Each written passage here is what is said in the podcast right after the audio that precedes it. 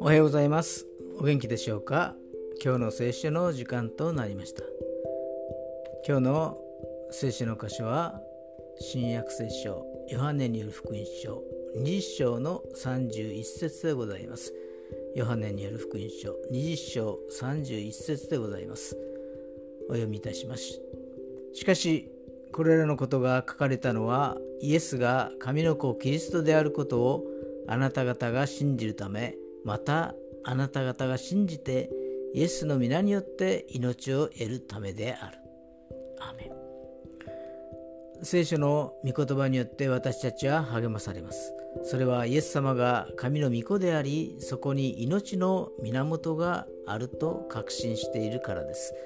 この確信によって御言葉が生きたものとなり、この御言葉によってますます確信が深められていきます。今日も確信が与えられますように。それでは今日が皆さんにとって良き一日となりますように。よっしーでした。